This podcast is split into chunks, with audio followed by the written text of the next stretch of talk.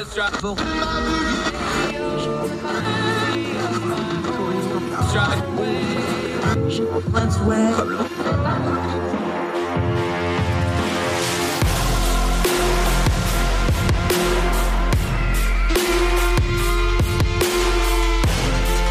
your host, Andrew Donaldson. This is Heard Tell.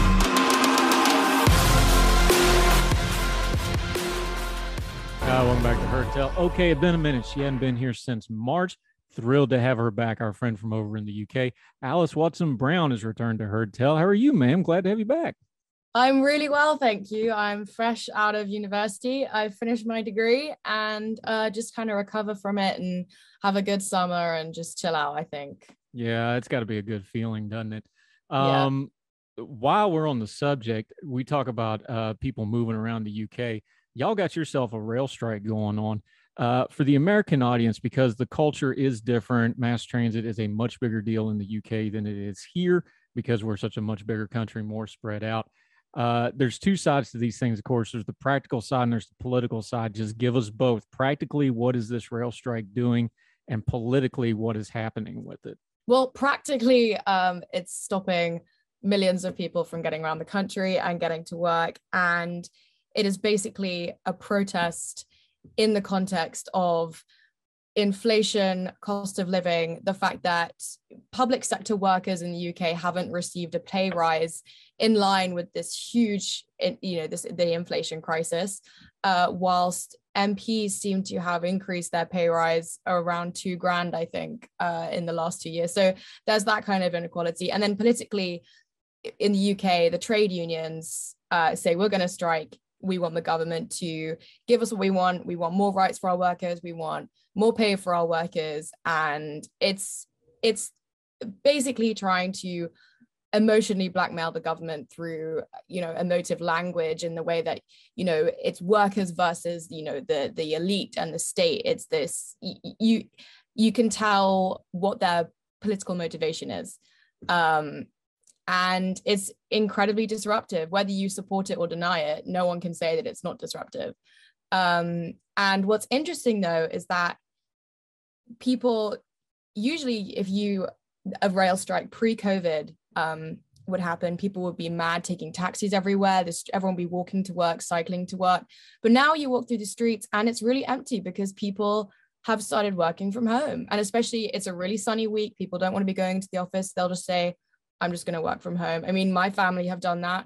Um, so whether the effect it has is going to be as widespread and as sort of felt by the consumer this time is up for debate. Um, but the popularity of commuting by car and working from home, as I said, could well see passengers now just desert railways and never to return, especially given that you know they're not nationalized in the UK, so prices can really vary. Um, you can pay 200 pounds to get a train to Edinburgh in Scotland when it's cheaper to fly there via Paris. It doesn't make sense.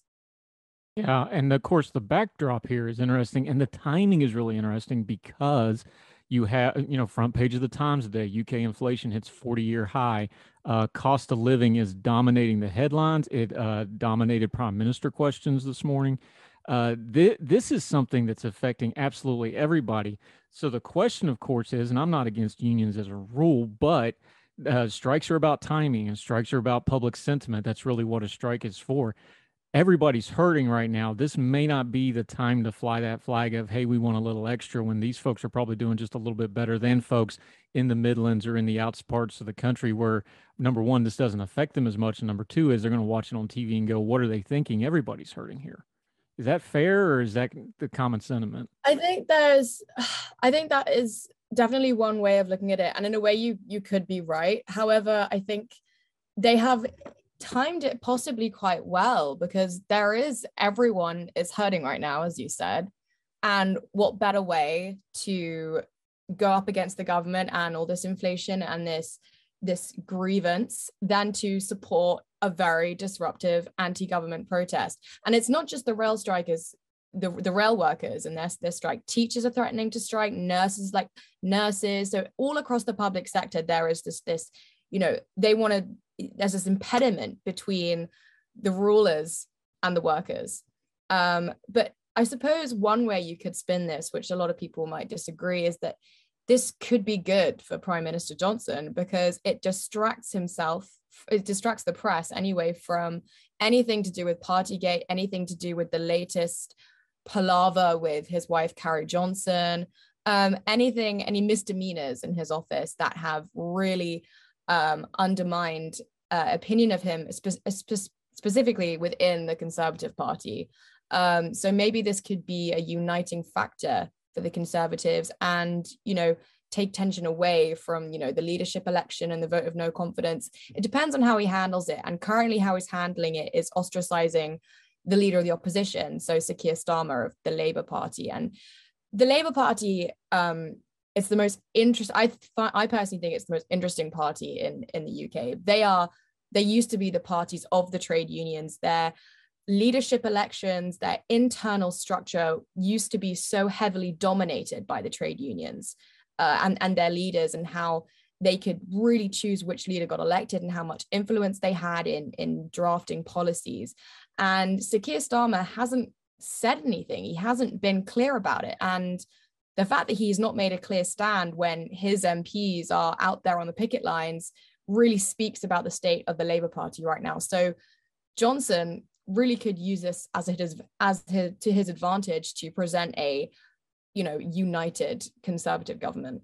Let's talk about those labor folks for a minute because um, now i'm an american so just go real slow and use small words explaining this to me. Maybe when you put the u in labor it changes things but we had a really interesting scene with the labor party where you have Keir Starmer and the leadership and the front bench telling the back bench that they shouldn't be seen on the picket lines now, I'm not exactly a labor supportive, but if you're the labor party and there's a labor strike, that seems like something that would be in your wheel.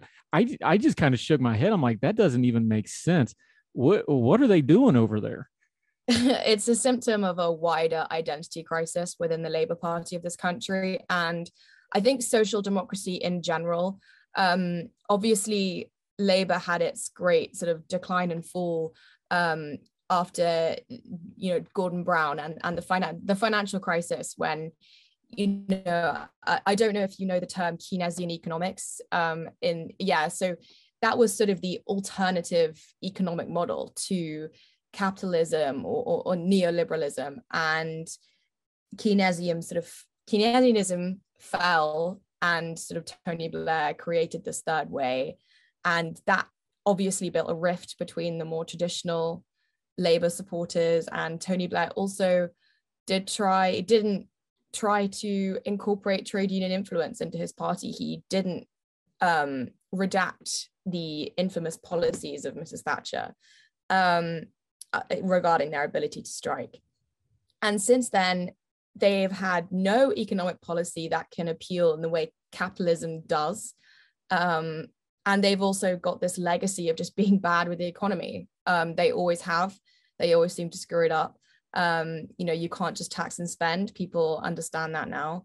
Um, and there's as well as this now in this age of identity politics, there is this very common question now that I would say more right wing commentators always ask Labour MPs when they come on air. They go, "Can you define a woman?" And most of them can't answer. Most of them can't answer, and that's driven away a lot of people. It, it, it's fundamentally a crisis of identity. This um, writer called Patrick Diamond has written far better than I can explain and in depth on this. So if you want to know more, do do look him up. He's he's very good at that, uh, explaining why. Yeah, it's a uh, universal problem. We're having the same thing over here with our, you know, even inside our Democratic Party, which is our left yeah. party, you have the the center left, and then you have the social democratic wing that's yeah. getting more and more progressive, and they never the twain will meet apparently, except when there's an election to be had. It's the same thing, and it's more social and economic stuff. It's kind of it's really interesting how universally how much of this since you brought it up how much of this falls on Keir Starmer? Now to be fair to the labor party they've bounced back from the from the Corbyn years and the disaster that that was. They did decently well in the recent local elections. They did pretty well especially in London places like this so it's not the house on fire but at the same time a lot of people are looking at all the problems Boris Johnson's having and then looking at their own side up front and going man, we should we should be doing better than this against what Boris Johnson's doing. Uh, a lot of labor folks have been saying those sorts of things. Is that all far on Keir Starmer, or is Boris Johnson just that Teflon? Where's the mix of those two meet? I think Sir Keir Starmer um, hasn't been a force of personality. He hasn't brought a spark or a fire um, to the way he speaks. He keeps missing open goals. There were so many to so many criticisms that he could have weaponized during COVID. Um, and I think that was a big thing for his leadership. People didn't know what he stood for, apart from just saying, oh, this policy is too late or this policy is wrong, without actually saying what he would bring to the table. Um, but you could argue that, um, you know, in this sort of economic situation, especially, you know, Jeremy Corbyn, a leader like that, a figurehead, who a motive, you know, pop- populist figurehead could be what Labour would need to win an election. Not that I'm saying, you know, it, it would be it would be good, but I think he weaponized the anti-austerity narrative incredibly well. He mobilized the youth vote incredibly well. Um, and it doesn't look like Starmer really is doing that at the moment. Um, obviously, we're regarding the cost of living and things like that. He's not stirring the masses in the way that Labour can and um, as we are going back to the identity crisis this it, it's happened throughout europe in their social democratic parties as well and it's it's a trend it's a very interesting trend to see you know since 2008 um, all these yeah these social democratic parties in the center left kind of fracturing and then I, I, suppose with you as well you you have the nancy pelosi's and then you have the aocs and um, they don't they don't necessarily mesh well but one of them has to catch up with the other at some point. Yeah, Allison Watson Brown joining us. Okay, so just how big an issue is the cost of living crisis? It's obviously, you know, front page, it's obviously dominating social media. You're there, we're not though. Turn the noise down on the news and tell us just on a practical level, is this what everybody in in Britain and the UK is talking about? Is it is this the dominant issue of the time right now for folks over there? Yes, it's gone from changing the way you go to a supermarket um you know i'm a student and notoriously i'm poor right and uh, my sort of 25 pound a week food budget was my big thing um and it was my kind of it was my shop but now what i would have to do is just kind of fill my basket up with the essentials until i hit my my budget mark and then i just couldn't buy anymore because that was it right? And uh, luckily i'm in a position where you know i have, have a very good home life and my parents were able to help me out a little bit. Um, but there are a lot of people who aren't. However right now the weather's hot people are happy people can go out and they don't need to worry about heating their homes because families are choosing between putting the heater on and putting meals on the table which is horrible. And it's not just that it's it's petrol it's it's going places. And if people can't afford to go out and buy their starbucks coffee because they have to save money or buy their you know buy their pastry on the way to work that means the workers in those cafes and in those restaurants are losing out as well. It's a never ending cycle of of pretty much just depression. Um i suppose the news in some way is not doesn't necessarily over exaggerate this. It's it's true. You see it everywhere. And it's, it's the supermarkets especially um, are all competing on their um, you know get save money on this on this deal on that deal. Um, and there was this huge um, huge story about the government were going to ban two for one or buy one get one free on ready meals in their tackle to you know in their aim to tackle child obesity. And they uh, decided not to go forward with that in the cost of living crisis because you know any food's food right? You need to feed your kids and yeah some people don't have a choice. And um you know uh it, it caused a lot of backlash but actually sadly that's what we've we it's come to. Um but yeah that that's from my perspective as a young person and even more annoyingly um i coming from london you know have to pay like seven pounds 50 for a pint of lager and it doesn't make going out that fun. Yeah, that's 10 bucks for uh, those of you from Logan that aren't up on the uh, pound sterling conversion to US yeah. dollars. That's that's an expensive drink. Uh, Alys Watson Brown. One last political question, and we're going to switch gears. Um, Boris Johnson, uh, he he seems to just oh, it's over. Oh, it's not over. Oh, it's over. It's not over. Now we had the Lord Gate thing. We've had the ethical stuff. We've had the the Carrie stuff over the last week or so. Uh, but he doesn't seem like he's really going to be going anywhere. I know there's a, a little bit of election fatigue. There's no clear cut replacement for him. Those factor in as well. He just keeps squiggling out of these tight spots and pressing on ahead. It, it's kind of remarkable to watch, really, isn't it? I think the last point that you for the ones who work hard to ensure their crew can always go the extra mile, and the ones who get in early so everyone can go home on time, there's Grainger, offering professional grade supplies backed by product experts so you can quickly and easily find what you need. Plus, you can count on access to a committed team ready to go the extra mile for you. Call, clickgrainger.com, or just stop by. Grainger, for the ones who get it done. Said is probably the most influential of the fact why he's still there. There is no real alternative replacement to Boris Johnson. There's no real forefronter. I mean, there are whisperings about MPs, sort of red wall anti-lockdown MPs. So people like Steve Baker, who wanted to leave the lead the COVID recovery group, but their only political message is, you know, I was against lockdown. There's no kind of philosophy about them as there is with Boris Johnson. Um, and I think also Ukraine, he's been praised personally by Zelensky for, you know, our solidarity and our our help for them. But he you know i guess he he just keeps seems to keep going. And um whilst i've fallen out of love with him many many times um i i i would see no one else who i would vote for. Um but he doesn't boris johnson is a man who is desperate to be liked. And if he left office he wouldn't leave office in a crisis. He would leave because he he wasn't elected if that makes sense. Yeah it does. One of our uk friends kind of put it this way. He because i asked him how bad it uh, we knew the we knew the partygate picture was eventually going to show up because that's just the world we live in. And he he kind of made it half joking but it turned out too he's like that that view of him walking through kiev outweighed that partygate picture he's like you watch and sure enough it did he was right all right alys watson brown we're going to switch gears we've been banging on the brits a little bit it's her turn. She's going to take a shot at our government and specifically the FDA. We'll talk a little America with our friend Alys Watson Brown over in the UK, late of Bristol, but she's done with them now. We'll be right back. More Heard Tell right after this.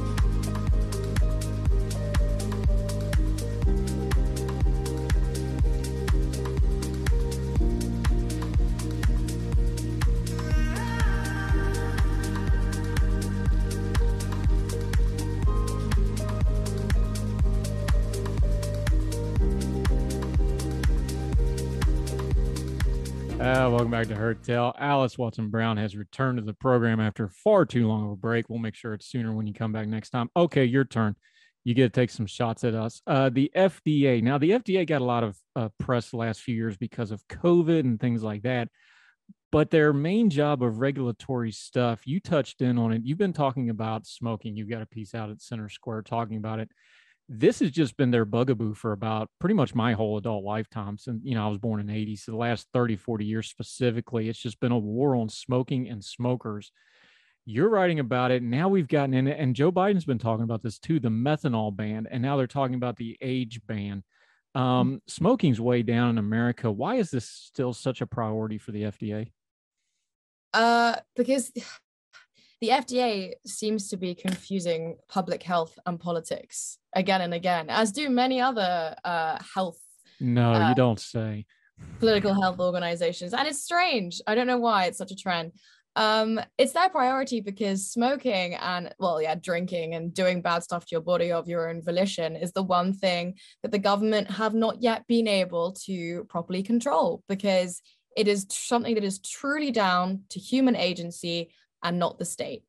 And it's same with the war on vaping and this whole ridiculous thing about controlling people's perception of risk. And that is not human. That, that is not how humans function. Um, and so the, and the problem that I really can't stand is that with these policies like the menthol ban, the vaping ban, uh, and things like that, is that it's done using the pretend the the pretense that it's protecting minorities. It is done saying, oh, it's going to help women, it's going to help LGBTQ plus people, it's going to help race equality. And it's like, okay, so you're going to criminalize something which a lot of minorities do, mainly African Americans, uh, whilst you're in an incarceration crisis, of which African American citizens are overly represented. Is that that doesn't make sense? And you're also on, it's just not on a human level. This is it's on an economic level. It, it stumps innovation in the sector, um, and and it stunts you know informed knowledge, and it's having smoked from a young age. I went to a boarding school in the middle of the countryside, and it was sort of the only thing we were able to do to try and have some fun. Um, I quit using vaping and you know flavored alternatives that were tobacco, uh, you know, smoke free. And uh, without that, I would not have quit. And I'm thankful for for you know the wonders of innovation for helping me do that. But people do not quit smoking because their moms or the government tells them to. They do it because they feel an innate need to better themselves. And um, the state of Colorado has this is why I love America because you you know I love how you have separate governments that you can it's an experiment you know a, a lab test as I used to learn it as. Um, the state of Colorado also tried to do a they've also issued a statement saying they want to ban menthols.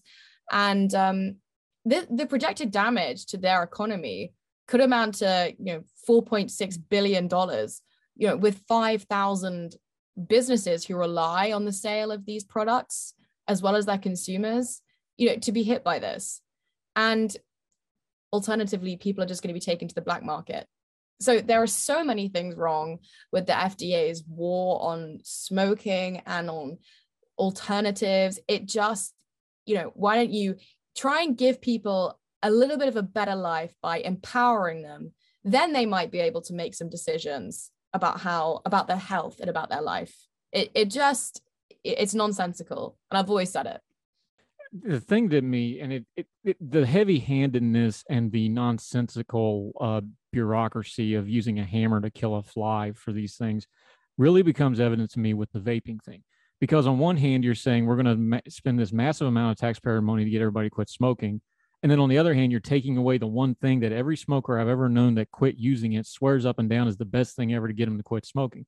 And they're doing it at the same time and i understand the bureaucracy does that because that's how you get your funding and that's how you get your researching that's how you get your budget items because you can do multiple things at once but it's so nonsensical to say, okay, we're going to hammer people for smoking because of the health costs, whatever. Okay, fine, give them the alternative. Oh no, we're going to ban the alternative at the same time.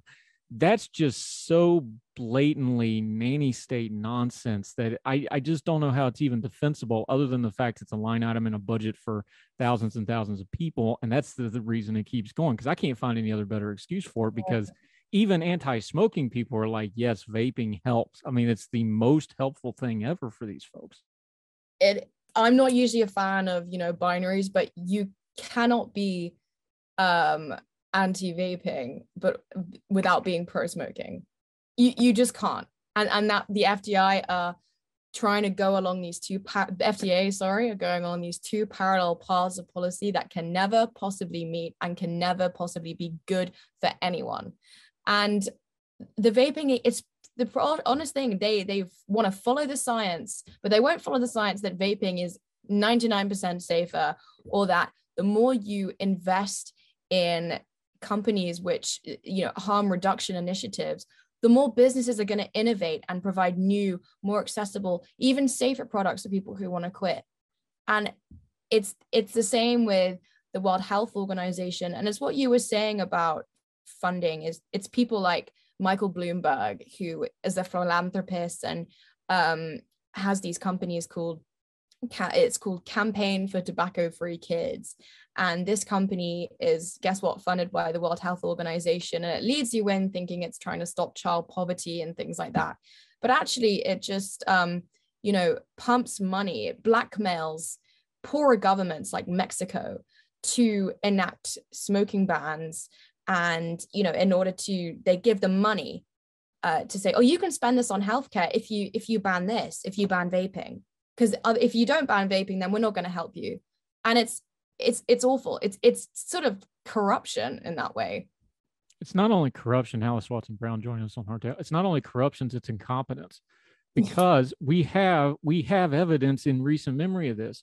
The world health organization uh, bloomberg and others he's not the only one he's just the biggest fish in that pond so bloomberg the fda they spend all this bandwidth on this. I'm not a conspiracy theorist, but I do understand that things don't happen in a vacuum, they happen in a sequence.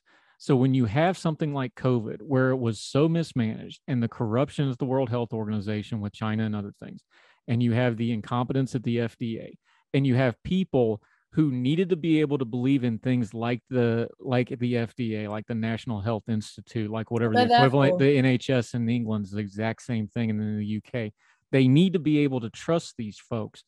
But even a major government bureaucracy only has so much bandwidth. You can't tell me when you're spending your resources and your time and your money and the public facing stuff at this because it's popular with certain folks and then a pandemic hits and you're unprepared. I'm I'm going to judge you on that and go, well, maybe we should have spent more time on that that actually has a huge graphic horrible body count to it instead mm. of this pet project thing that is more of a personal choice even though we there's no smoker i've ever met in their life that doesn't know it's not bad for them okay? Yeah. Right? But there's no way those two things aren't connected i i know that's a little broad but that's just the facts. You can't they need to spend time on things that matter like we just had a headline in the uk polio is back in the uk for the first time yeah i just years. saw that great. But um, but that's the point though. It's like maybe you should focus on actual public health stuff instead of political public health that is a financial and political cudgel to go beat people over the head with. That would you know mistake that kind of thing. I would be knocked off my chair if that actually happened. Um, no i agree. That's a lot of people say that it's con- conspiratorial thinking to you know connect dots. And as I agree with you i wouldn't say i'm a conspiracy theorist but it has just seemed that in the last few years, there is just this kind of um, emerging battle against just personal choice uh, with the most ridiculous justifications for it. And I don't, I, I I'm, I'm worried in a way. And I love the idea of the FDA of, you know, a, a health service for everyone and in a way a, a, world you know a world health initiative. So we can draw talent from all countries to to research and and help people all across the world. That you can't no rational person can be against that right? But this it's a very small amount of people who receive a very large amount of money who go yeah i'll try this just to see what happens. And i won't care about how many people it affects. And that is incomprehensible to me as to why this has been allowed to go on for so long and as to why even a leader like you know Boris Johnson is still considering partnering with the World Health Organization and it, it, it, it, flabbergasts me it does. Uh, we we've public health has turned into a misnomer because there's not really anything public about it. It's just government that needs to be yeah. more accountable, and unaccountable government is always going to be a mess, no matter what form it takes. Uh, Alys Watson Brown, outstanding stuff today. We'll link to your piece in the show notes like we always do. Uh, it's been too long, but until we get you back on again, which is not going to be four months, it'll be a lot faster this time, I mm-hmm. promise. Uh, let folks know how they can keep up with you and what you got going on until they see you again. Sorry, could you repeat that? Sorry. Yeah, no worries. Uh, so until we get you back on, let folks know where they can follow you, your social media, and what you got going on until we see you again. Yeah, so uh, my Twitter handle is Alys Watson Brown, just at Alys Watson Brown, spelt A L Y S. Um, and currently, I'm just going to be doing a lot of reading and I'll be writing more, appearing more on radios and stuff. So do give me a follow on Twitter, as that is where I post most of my appearances. So Yep. And she teased us with this uh, garlic pesto thing a couple months ago and has Oh, abandoned yeah. Twitter Supper Club since then. We need you back. We need our UK uh, branch of Twitter Supper Club to up I their game a bit. Yeah. Looking have forward more to that. time to cook now. yes, ma'am. Uh, thank you so much for your time. Always a pleasure talking to you. We'll make sure to put all your information for folks to follow you. Alys Watson Brown, outstanding job as always. Talk again soon, my friend. Thank you. Thank you, man.